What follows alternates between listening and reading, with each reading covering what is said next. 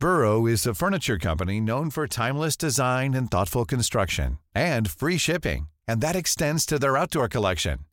Their outdoor furniture is built to withstand the elements, featuring rust-proof stainless steel hardware, weather-ready teak, and quick-dry foam cushions. For Memorial Day, get 15% off your Burrow purchase at burrow.com slash ACAST and up to 25% off outdoor. That's up to 25% off outdoor furniture at burrow.com Make some Bonjour, je m'appelle Armelem. Dans ce podcast, vous trouverez au moins 5 bonnes raisons de rester calme et détendu, des raisons trouvées en fouillant dans l'actu. Nous sommes le mardi 12 décembre 2023.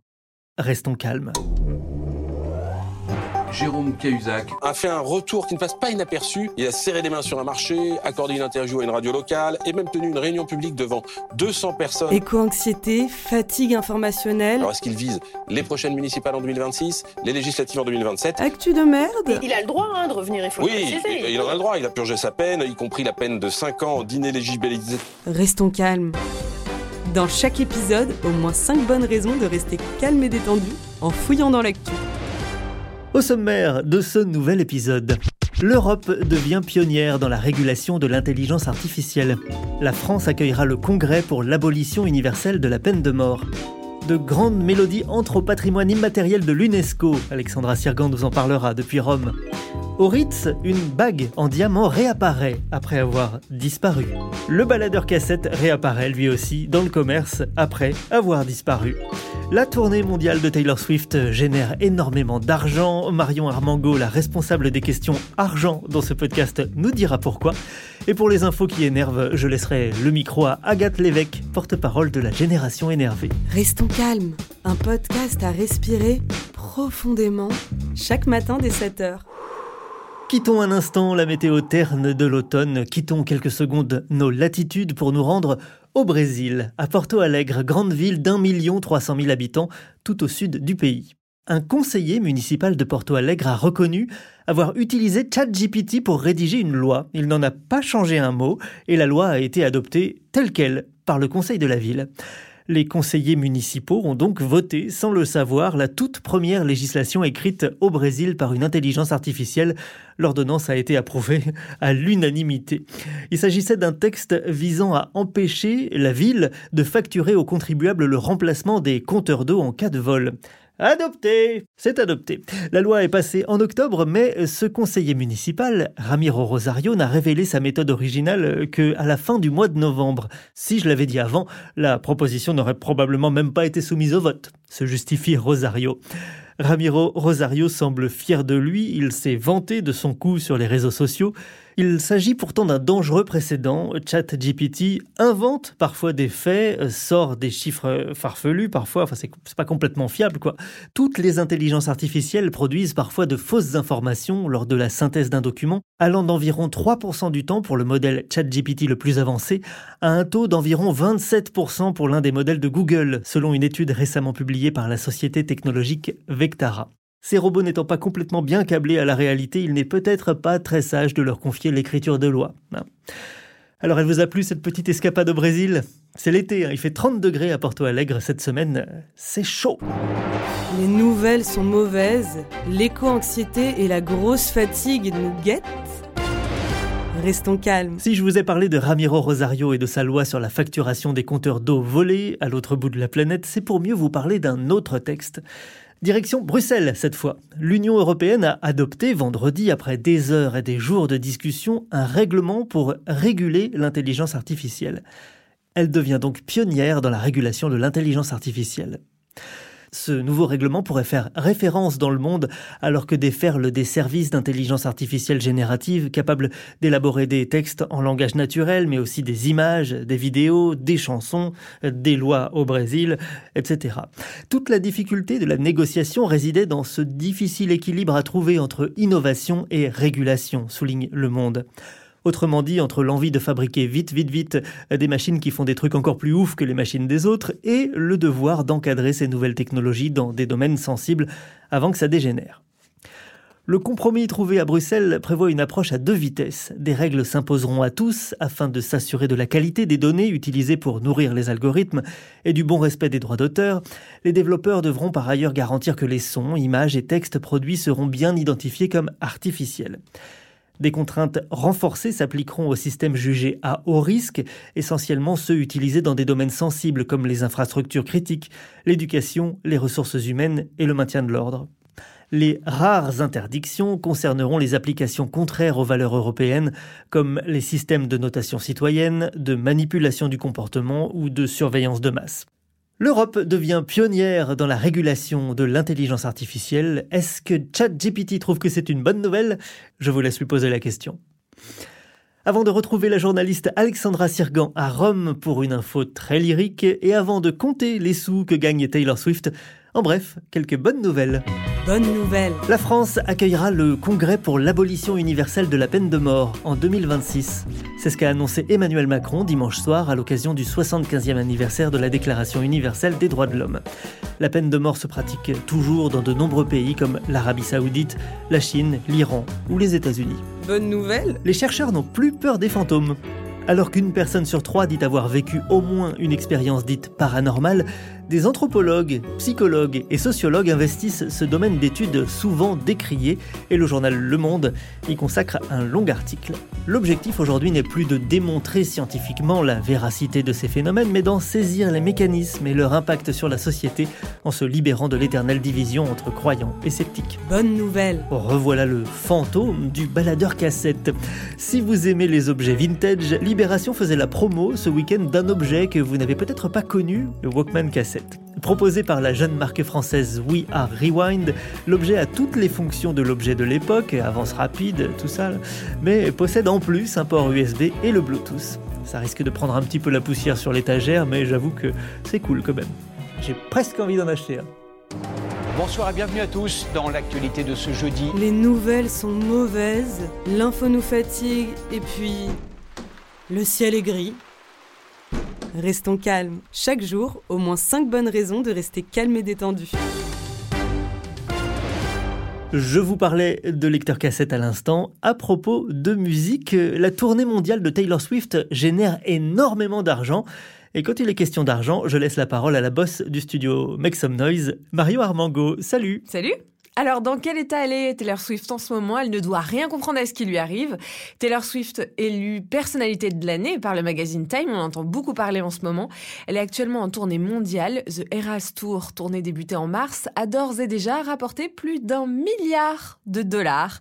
Entre sa première date à Glendale et celle du 11 novembre à Buenos Aires, Taylor Swift a vendu 4 350 000 billets en seulement 60 dates. Prix moyen pour le ticket, 239 dollars. Ce calcul ne prend même pas en compte les concerts planifiés après le 11 novembre. On va pouvoir ajouter quelques millions à la note finale. Un milliard de dollars, c'est tout simplement un record de recettes dans l'histoire des tournées. Seul Elton John s'en est approché avec les 939 millions de dollars de recettes de sa tournée d'adieu Farewell Yellow Brick Tour. Farewell Yellow Brick Tour. Voilà, merci. Euh, L'accent, c'est pas mon truc, moi, c'est les chiffres. Mais il lui avait fallu, euh, lui, 328 dates pour y parvenir soit cinq fois plus ennemi que, le concert, euh, que les concerts de, de, Taylor Swift. Alors, dans quel état est-elle notre Taylor? Est-elle calme et détendue en voyant les compteurs s'affoler année après année ou devient-elle au contraire complètement zinzin? Une chose est sûre, les tournées, ça peut rapporter très gros. Donc tu te démerdes, tu mets un maillot de bain, une plume, ce que tu veux, et tu pars en tournée la semaine prochaine. Ça marche, on va faire fortune avec ça, c'est sûr. C'est sûr. Merci Marion. Restons calmes. Chaque jour, au moins 5 bonnes raisons de rester calme et détendu. Avec Armel M. On poursuit cet épisode en musique en Italie, cette fois avec Alexandra Sirgan, correspondante permanente à Rome. Bonjour Alexandra. Buongiorno Armel. En Italie, les chanteurs lyriques sont plutôt contents depuis une semaine. Et oui, car la pratique de leur art vient tout juste d'être inscrite au patrimoine culturel immatériel de l'UNESCO, l'agence culturelle des Nations Unies. Quand on parle de chant lyrique italien, on l'associe bien évidemment à l'opéra, né entre le 16e et le 17e siècle à Florence. Est-ce que tu t'y connais un peu, toi, en opéra, Armel pas du tout. eh bien, ça a le mérite d'être super honnête. Euh, je propose donc un mini blind test des airs italiens les plus connus, euh, mais je vais pas vous faire l'affront de les interpréter moi-même. On va, je vais vous faire euh, écouter quelques extraits. Donc, même pour les auditeurs qui n'ont jamais vu d'opéra de leur vie, il y a des airs que vous avez forcément déjà entendus, même si c'est dans des pubs. Donc, premier extrait, c'est parti. On écoute.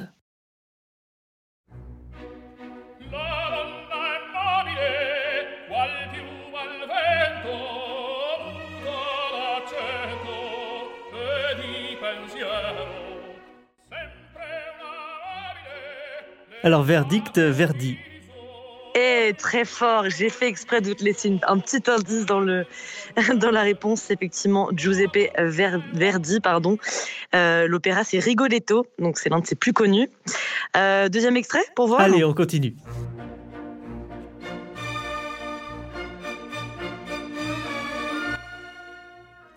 C'est évidemment un air très connu que tout le monde connaît, mais je ne saurais absolument pas dire qui l'a composé. Mais tu es d'accord pour dire que tu l'as déjà entendu cet ah oui, c'est sûr. Oui. oui. alors eh bien c'était toujours Verdi, Giuseppe Verdi, et là c'est la Traviata. Euh, et les deux que j'ai là que je vous ai fait écouter, euh, c'est Pavarotti qui les a interprétés. Et allez un petit dernier, euh, encore une fois, tu l'auras sûrement déjà entendu.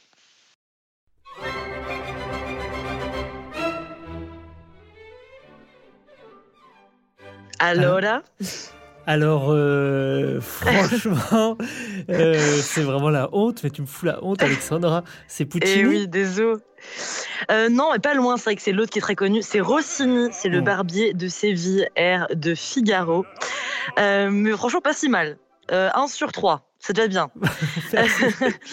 Donc Verdi, Rossini, Puccini, c'est des grands compositeurs italiens qui sont encore chantés en Italie aujourd'hui, bien sûr, mais aussi partout dans le monde. Et c'est justement euh, de quoi s'est réjoui le ministre de la Culture italienne, Gennaro San Giuliano.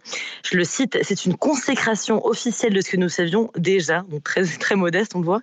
Le chant d'opéra est une marque d'excellence mondiale parmi celles qui nous représentent le mieux à travers la planète.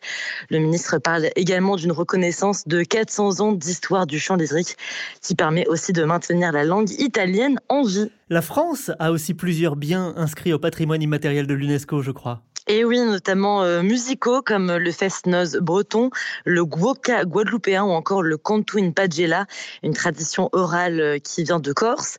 Et la France, elle a même des biens inscrits en commun avec sa cousine italienne, des choses tangibles comme l'art de la perle de verre, mais aussi plus abstraites euh, comme l'alpinisme ou la transhumance, c'est le déplacement saisonnier des troupeaux. Bon, une fois qu'on a dit ça, on peut s'interroger sur l'utilité d'être reconnu par l'UNESCO.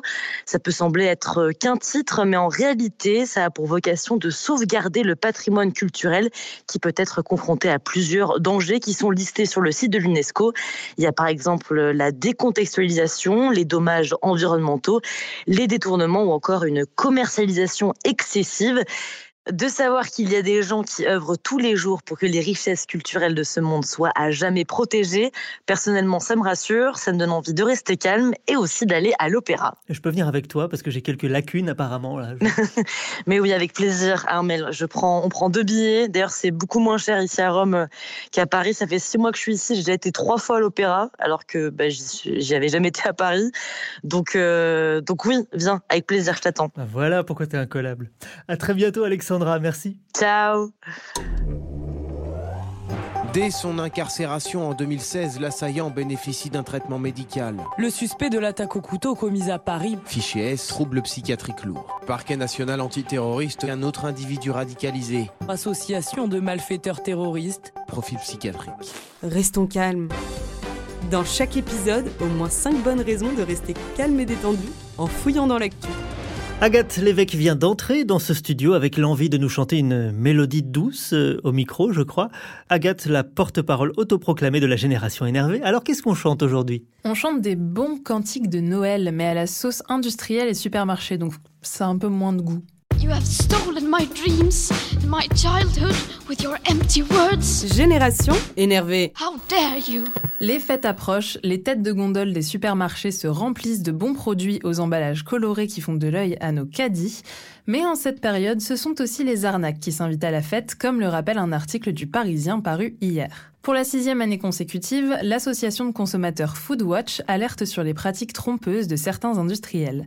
On retrouve au choix un jus de citron à 8 euros le litre, estampillé bio mais en réalité composé d'eau à 70%, une terrine aux noix de Saint-Jacques à la bretonne dont le premier ingrédient est en fait du colin, ou encore des panettone où le beurre a largement été remplacé par de l'huile de palme, de quoi faire bondir tout Italien qui se respecte.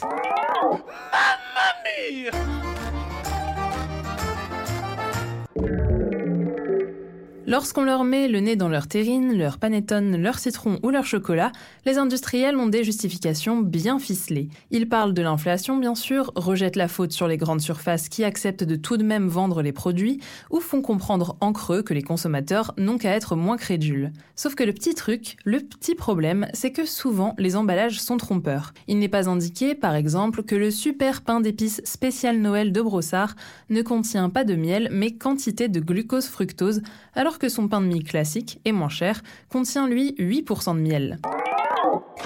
Ben que j'aime bien la mousse, mais tu m'as pas exagéré, hein Ouais, genre pour les cons, hein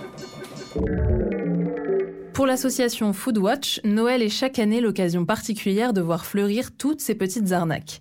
Pour certains, ce travail peut sembler anecdotique, mais il a tout de même participé à la baisse de l'utilisation de nitrite ou d'huile de palme dans les produits en rayon. Et en attendant que les industriels arrêtent de nous prendre pour des jambons, les alertes de Foodwatch permettent aux Français de faire quelques économies en ne se faisant pas avoir par le packaging, et ça, ça fait toujours plaisir. Génération énervée. Parce qu'on ne peut pas se quitter sur cette note énervée, je vous propose un happy end. Happy end Happy end Quelle histoire, mes amis quelle histoire Nous sommes au Ritz, célèbre et luxueux hôtel parisien. Vendredi matin, une cliente de l'hôtel sort faire du shopping. Cette chef d'entreprise n'a a priori pas de problème de pouvoir d'achat. En quittant sa chambre, elle a d'ailleurs laissé sur sa table de nuit une bague, une bague en diamant d'une valeur de 750 000 euros. De retour dans sa chambre en fin de matinée, cette cliente découvre que la bague a disparu. Entre-temps, le ménage a été fait. Un employé du Ritz aurait-il volé le précieux bijou, la bague à 750 000 euros? La cliente porte plainte. L'enquête est confiée à la brigade de répression du banditisme. Mais dimanche matin, la direction de l'hôtel fait savoir que le bijou a été retrouvé. Le Ritz est formel, il ne s'agissait pas d'un vol. Le joyau se trouvait en fait dans un sac d'aspirateur. Notre cliente est heureuse de cette nouvelle, écrit la direction. Nous tenons à remercier les collaborateurs du Ritz Paris qui se sont mobilisés dans cette recherche et qui travaillent chaque jour avec intégrité et professionnalisme. Et qui nettoient super bien les chambres aussi, apparemment. Après leur passage, il n'y a plus rien qui traîne. T'inquiète Restons calmes. Voilà pour ce happy end. Et si vous aimez les histoires d'objets qui se dérobent dans les hôtels de luxe, je vous conseille un article de Libération paru il y a quelques jours. Les hôtels de luxe, c'est lieu de haut vol où l'on apprend que les établissements 4 voire 5 étoiles se font souvent chourave des objets par leur propre clientèle. 79% des hôteliers interrogés déclarent des vols de serviettes, 66% des vols de peignoirs et 50% des vols de cintres. Et puis aussi des stylos, des cosmétiques, des piles, des couverts, des œuvres de déco, des tablettes électroniques, des couvertures, des coussins, des assiettes, des cafetières, des télécommandes ou encore des sèches-cheveux. Comme quoi, on peut être blindé et piqué dans les tiroirs. Voilà, l'actualité est déprimante, mais en cherchant bien, on trouve de petites choses positives. L'Europe devient pionnière dans la régulation de l'intelligence artificielle. La France accueillera le congrès pour l'abolition universelle de la peine de mort. Le chant lyrique italien entre au patrimoine immatériel de l'UNESCO. Des chercheurs s'intéressent aux fantômes. Après avoir été chassé par le CD, le baladeur cassette, le Walkman, réapparaît. Voilà ce qu'on a trouvé aujourd'hui. N'hésitez pas à laisser des commentaires, à vous abonner, à cliquer sur la petite cloche aussi qui vous permet de savoir qu'un nouvel épisode est en ligne. Je vous donne rendez-vous demain, comme toujours, entouré d'une belle équipe très calme. Restons calmes. Dès 7h, au moins 5 bonnes raisons de rester calme et détendu en fouillant dans l'actu. Vous avez aimé cet épisode? N'hésitez pas à le noter, le partager